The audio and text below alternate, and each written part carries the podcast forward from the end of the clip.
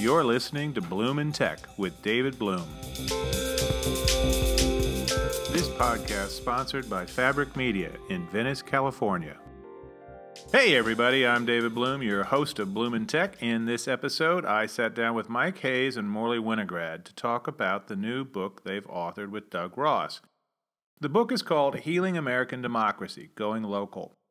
It's a short book about a big subject, moving beyond the partisan gridlock that's left Washington, D.C. politics nearly immobilized. Uh, Mike and Morley suggest getting away from top down, centralized approaches like what Washington has done since the New Deal era, and instead relying on millennials and their successor generation, whom they call the plurals, and technology, including big data and tools to help share and replicate local successes in other jurisdictions. All this would be backed by constitutional protections to make sure that the rights of minorities and others are protected. It's a really interesting mix. Both Mike and Morley have strong political and technological backgrounds.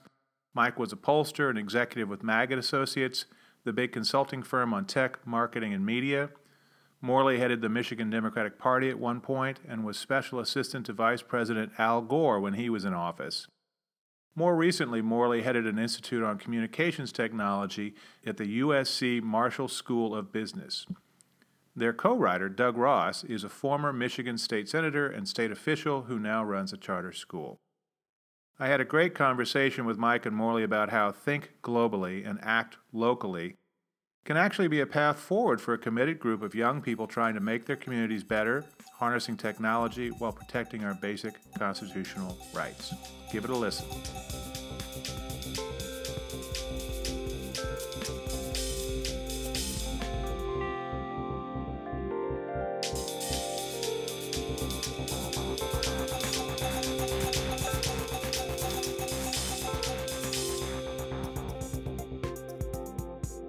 Hey, everybody, I'm David Bloom. I am your host in Bloom and Tech. I am delighted today to be talking with Mike Hais and Morley Winograd, two old friends who've written a third book now about issues around generational change, technology use, and politics, areas that they have deep knowledge about. They've added a third author, Doug Ross, who is not joining us today, but they all have background in communications and technology and are fascinating. The book is called Healing American Democracy Going Local. They are understandably distressed by the partisanship and division in our country and have suggested, based on their long background and interest, I think a pretty fascinating approach to deal with it but also uh, I think they, given their background in previous books about millennials and their use of technology and the transformative impacts, uh, I think bring some really interesting perspectives in that area as well. So, welcome, Mike and Morley. Uh, David, this is Morley, and I'm identifying myself for your listeners. And I'm delighted to chat with you again because actually, when it comes to the technology side of things, you know more than both of us, but we can we can certainly keep up with you in terms of its impact on our country and its politics and our society. And this is Mike. Thank you, David, for having us on. Uh, really appreciate that you're willing to come back to us and find something, hopefully, that we have to say that's interesting for your audience.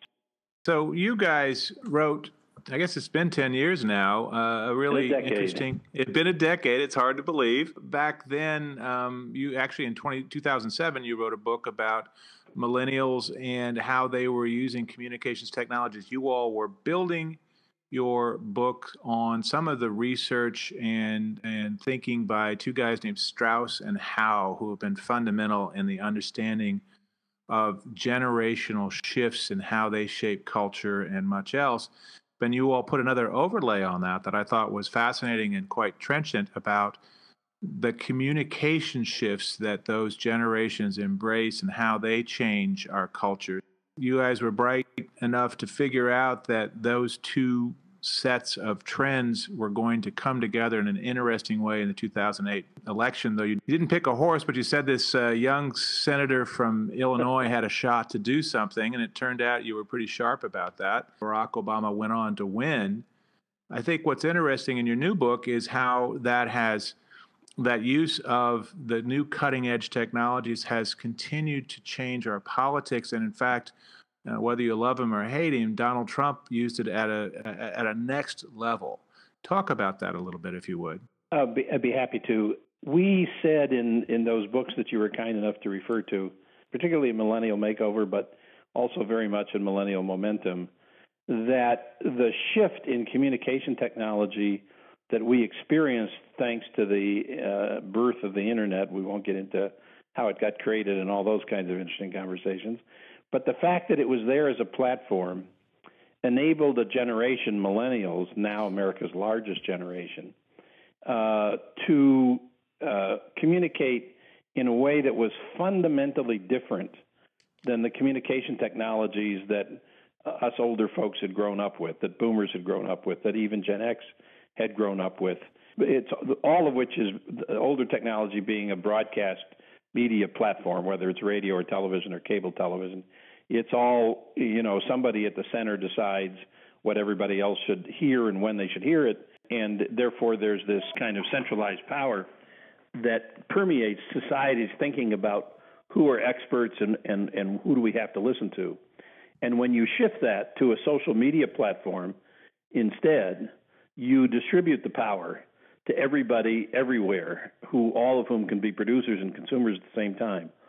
That that had several implications, which you talked about in our books, but which we, as you say, further talk about in this book, and we can come to this book momentarily. But it means that expertise is devalued because everybody can be their own expert, and the expertise lies within the group and what the group believes. By the way, that is what the group believes leads you to things like fake news and trying to influence what the group believes by pretending to be a part of the group, all of which phenomenon we saw in the 2016 election.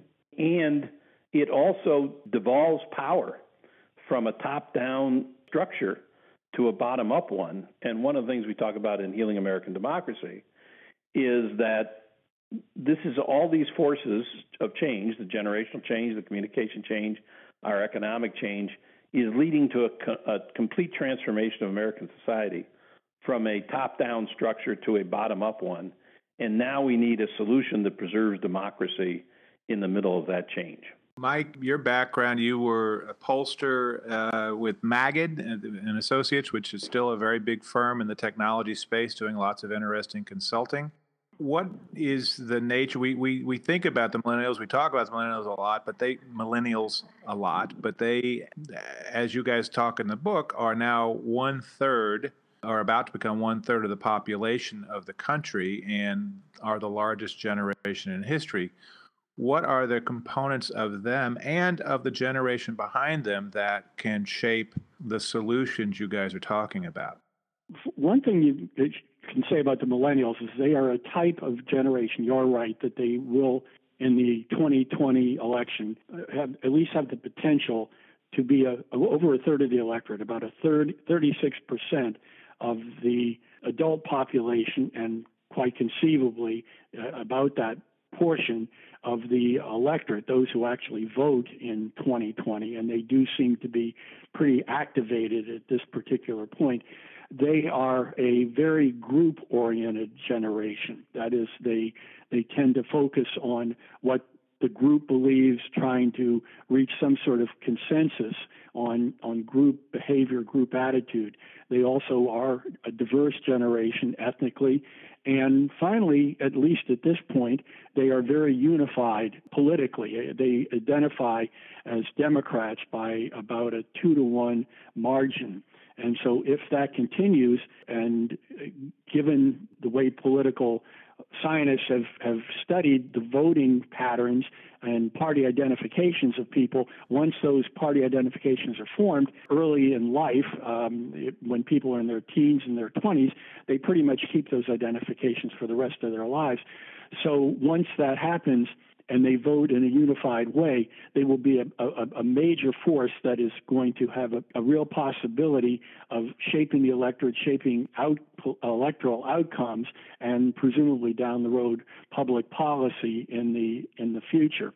So it is a very crucial generation. I, I think before we talk about the generation that follows, one of the key things we talk about in the book about millennials is their tendency when it comes to public policy to uh, think globally but act locally.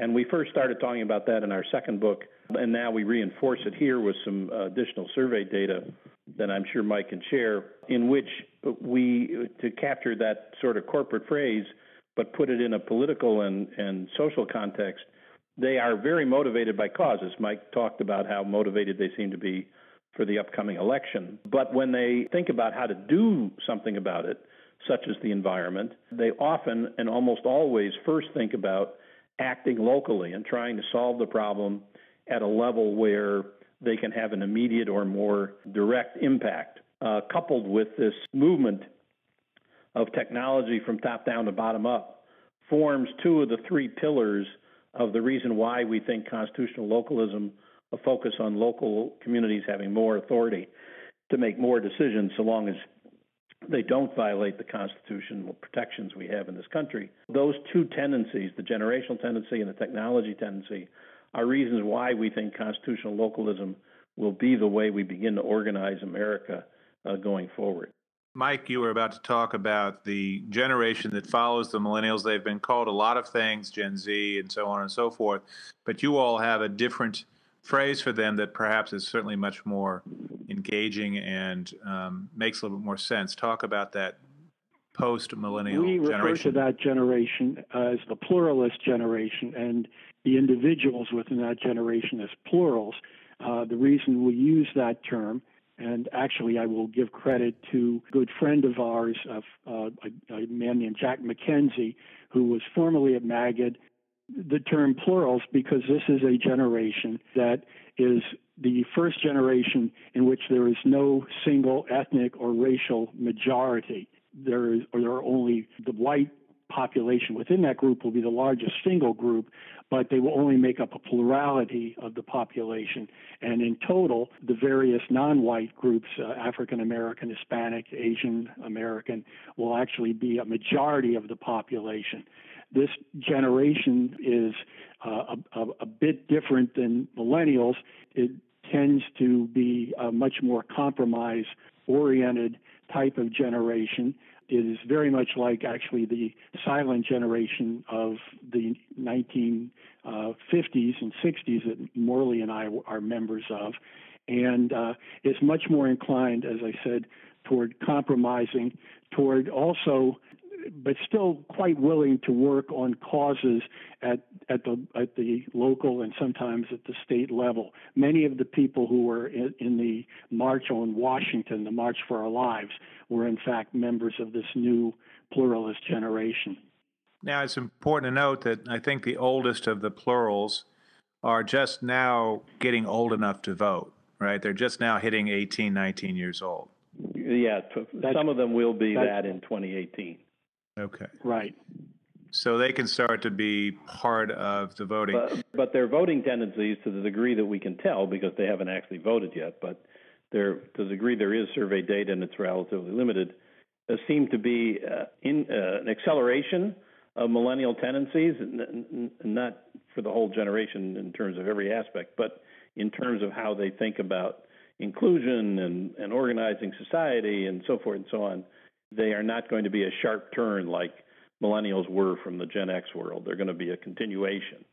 Interesting. But you all are talking about more generally a sharp turn. You talk about a, we are still at the very back end of a third era of civic ethos in the United States. The first was the one that led to the creation of the country. The second is what was built after the Civil War and the end of slavery. The third came about in the um, traumas of the Great Depression and World War II, and we are now on the back end of that 70 or 80 year run. And it's time for something new, you argue, in this book. So, talk about constitutional localism. You've gotten into it a tiny bit with the, the two pillars. The third one, I believe, is the constitutional framework that still protects minorities' rights and basic civil rights, but uh, allows for what the laboratory of democracy to, to go fully local and, and fully empowered. Thank you for that setup, and I totally agree. The civic ethos, as as we refer to it, and as you referenced it in terms of the New Deal, is a way of thinking about where power should lie, what the scope and nature of government should be, how decisions should be made, and what the different layers of government uh, should be responsible for. And it is completely broken down. In the book, we point out with lots of data as to why it's broken down, which has little to do with the actual players and actors that you see on television all the time, and has a great deal to do with the way the country has fractured and divided itself and become a very variegated or clumpy country with widely different opinions about almost anything where to live, what to eat, who to, who to associate with, that don't have a lot of overlap, don't have a lot of commonality has existed in the country through the World War II and post World War II era. And that's why Congress doesn't work anymore. I mean, it's kind of like in our entertainment technology world, David, it's kind of like if you had a video game and the controller no longer caused anything to happen on the screen. You would not play that game for very long, uh, either out of frustration or anger or maybe boredom. You'd quit playing the game. And that's what's happened. We don't have a controller that works anymore for the game of democracy in America. And so what we're saying is if you accept the reality of this country in its various divisions, tribes, some people say, as as something that is here, whether it's good or bad, it's here. Then you have to think about, well, how are we going to have a democracy in that situation if we're not going to be able to come to consensus, let alone get anything done at the national level? How are people going to have any appreciation for this game of democracy? When, are, where, when and where are they going to play it? And so our and, book argues that the place where we, the data suggests you might have the best chance of having democracy work, solve problems, be effective, is at the local level, the city level or community level. And therefore, we have to reorient our, our, our thoughts about where power should be made, where decisions should reside. We certainly have already seen uh, innovation shifting to the urban areas. We've seen social innovation coming, the birth of free college programs beginning in a small town in Michigan and now affecting hundreds of cities and a dozen or so states in the country. These kinds of bottom up activities are not a deviation from the norm, they're the signal of what's to come. And, um, and Mike can talk a little bit about why constitutional is in that term that we use as opposed to just localism and, and perhaps some other uh, aspects of the demographic change. Right. Well, I, I, I just want to point out because Morley is correct in all that he said, but I just want to point out that this does have what has happened to the country since the 1930s is that it is just briefly put has gone from being a 90% white Christian country where 90% of the Europe uh, of the immigrants uh, were of European descent to one which is far more diverse, where uh, uh, only about 60% of the population is white and Christian, where the large majority of immigrants are actually of non European descent, either from Latin America or Asia at this point. And if evenly around the country, it really probably wouldn't have the impact that it does, but it has a very real geographic component to it uh, where people of particular groups live in particular areas. And not only that, but that is reflected in, in how Congress, and particularly the House of Representatives, is, is apportioned so that the Republican Party has one set of demographic characteristics in Congress and the, and the Democratic Party has another. So we do have this situation where Congress is unable to act. It is it is really hurt attitudes toward democracy as as a result of that, and it really demands a new arrangement, and that's why Washington is unable to act. But we are seeing at the local level people of various uh, communities uh, actually developing useful policies. Morley mentioned the Promise programs, uh, the uh, free college programs that developed in Kalamazoo, Michigan, and have gone elsewhere. So we really feel that, that the local activities, the locally localization of government and policy is, is most likely to produce positive outcomes, both policy and giving people positive feelings about democracy. Uh, Morley did mention the idea of the constitutional aspect of this.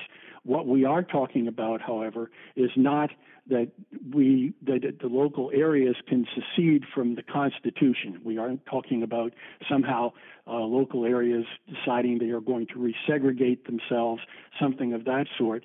So this is all going to be governed by the way the uh, Constitution has been has, has has been interpreted and evolved over the years, so that the civil rights and civil liberties that the country has developed over the past several centuries are going to be adhered to and have to be adhered to at the local level while this while policies are being made at the local level. Now we see a lot of a lot of this playing out already. You mentioned the education stuff.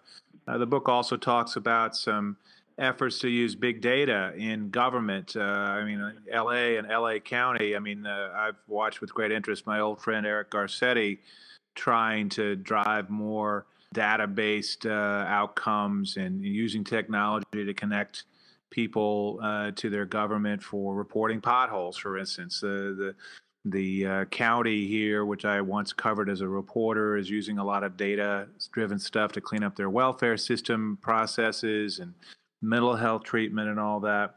The former police chief uh, Bill Bratton took his uh, tools that he first put in place in Boston and New York and brought them out here and helped uh, also dramatically reduce murder rates and crime rates here as he had done in other places. So those seem like very local kinds of smart uses of technology to help assist in solving local problems. But technology is key. Can I interject there for a moment? Yeah, David? yeah, sure. Uh, uh, you, the citations you gave are exactly right. Of course, when Bratton started, he didn't have the advantage of big data because he was back in the 90s. But what we talk about in the book is that if you take his approach to solving problems at the local level and getting everybody involved in finding those solutions and basing it around data and then layer in the big data technology that we have, you can make dramatic changes in how people think about what can be done. And the challenge we have now is that even though we can cite and you can talk about those examples of how that really worked on critical issues to people to make their local community work better, it's hard to find places where those communities are sharing the learning from those uh, experiences. And uh, and so one of the things we propose in the book is let's take advantage of the social media capacity that we now have, as well as the millennial generation's desire to share everything they learn, and let's build some new communication and social systems in the country that are focused around making sure one locality knows how another locality solved the problem. There's an easy interchange, it's frictionless. There's a whole lot of things that can be done if we start to build those kinds of networks that we call share networks for sharing and replicating uh, those kinds of experiences these local experiences, and, and, and specifically mentioning uh, work that Bill Bratton did uh, in uh, CompStat uh, that was a, used in, in Boston, then New York, and then Los Angeles. But this was a program that in New York was first instituted under the administration of a conservative Republican, Rudy, Giuliani, and still continues under the most liberal mayor in, in New York's history, Bill de Blasio. So it, it, these are things because they are being done at the local level that could actually be appealing across uh, party lines, across partisan lines, something you're not certainly not finding in Washington. And the ability, uh, once these are shared, I think they can be of use not only in Democratic cities, not only in Republican cities or rural areas, but really just about in any place because they are dealing with issues that people are facing on a day-to-day basis in their in their local communities. Mike's yeah. point is very very important, David. As we looked and did research for the book around well, where is innovation happening? It's central to our economic future. Where are new policy ideas, social innovation happening?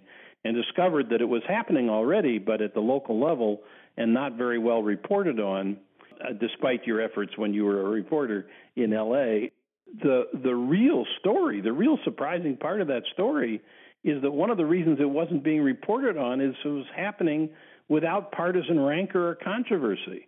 Uh, you know, when you get people to just try and fix their schools or fix the safety of their streets or even, you know, resolve how they want to educate people or bring new people into the community and do something economically that helps everybody get a job, the partisan bitterness that we see on cable news every day on this old fashioned broadcast media disappears. And so and so that that is why we think that's where the future of America's faith and democracy will uh, be rebuilt is because people will have those experiences. They won't be put off by hyper partisanship, and they'll come to solutions that work. I think it all is uh, quite compelling and interesting stuff. I mean, uh, you point out, for instance, in the immigration issue, which is probably one of the most divisive uh, issues out there, something that probably was core to Trump's success, and certainly with uh, uh, unhappy people in the upper Midwest who were concerned about their own jobs. But in fact, uh, I know, for instance, that we have an issue of uh, 17 or 18 million uh, boomers retiring over the next couple of decades and not being replaced, and we won't have enough population to fill those jobs and the economic growth that we'll need to help finance their retirement plans without immigration. But but that's such a politically charged issue. You suggest the federal government still has a vast, important uh, role at the national level to vet who gets in, but that you could create a program of community sponsorships for areas, whether it's uh, successor to the H-1B visa that uh, Silicon Valley depends on so much to get uh, Indian and Chinese engineers in the door, or uh, that rural Georgia depends on uh, immigration, legal or illegal, to help uh, make its farms work that those Central areas Valley in say California. Central Valley in California. I was just trying to cover the coasts, but uh, but in, in, in you know wildly different areas, Silicon Valley and rural Georgia, about as different as I can imagine. But but both of them have need for immigrant labor to do the things that that make their economies go. Conceivably, you point out they uh, each could be allowed to sponsor a, a number of immigrants into their areas that fit their needs to allow their local economies to thrive within, again, that constitutional framework uh, set by the, the national government. I'm fascinated in the notion of that because uh, that also has an opportunity to pull away, again, some of the rancor when it's just anybody can come in and go anywhere. Obviously, there are places that just don't want anybody there and there are right. places that desperately want somebody there. And uh, how you balance that out is very interesting. That's a really good, I think, illustration. But I guess the bigger question, as as compelling as your argument and your suggestions are, is how do we get there, or is it going to happen whether we want to or not, just by the reality of stasis at the at the federal level and vast dynamic energy and creation at the local level that could be helped by your share approach? So we wrote the book to try and spark a conversation to answer the question you just raised. What is it that we need to do to make all this happen? We call upon millennials to up their civic engagement levels beyond what they already are, and they're at very high levels, to try and do some of this work at the local level. We call upon uh, mayors and governors to lead the creation of share networks. We suggest all those possibilities, but we don't try and define in the book exactly how to go about it because that's not the way a bottom up ecosystem works. So let me give you one example of something we didn't even know about when we wrote the book that is happening as we speak on this day in Kansas City. The Kansas City Stars publisher, which I think is McClatchy Newspapers, have convened a meeting of civic leaders, an all day event to study and understand the assets, the economic assets that the city of Kansas City has, its future needs, its human capital, and come up with a Kansas City specific plan for economic growth and innovation. And they're building off a model that has worked in Fremont, California, and and uh, other places up in the East Bay. It's worked in places like Kalamazoo that we've already talked about, and is beginning to show promise in Detroit. It's a very locally focused effort, but the one in Kansas City is a bit unique because it's being led by the media. and it's being led by local media and local newspapers who know that if they can't fix the economic future of their market, and they're limited by the nature of newspaper technology to that market, they won't have a business in the future. So they have an enormous incentive to go about trying to do this. And they're doing it exactly right, totally bottom up, create an ecosystem of growth. Don't try and dictate it. Create the conditions for things to improve. Don't try and dictate what the improvement must be. And so it is happening, and it's happening because of our book, because of some of the reception we've gotten. It's happening spontaneously because it's the way that people can actually feel like they're making a difference. Well, it seems like that's probably a great place to end this. Thank you, Mike and Morley. The book is Healing American Democracy Going Local uh, by Mike Hais, H A I S. Doug Ross and Morley Winograd. Uh, where can they get the book? Amazon. On Amazon. It's that a quick read. The, that is the book market, thanks to the technologies we write about. Exactly. And it's, it, it's available either on uh, on elect, an electronic form or uh, on in paperback form.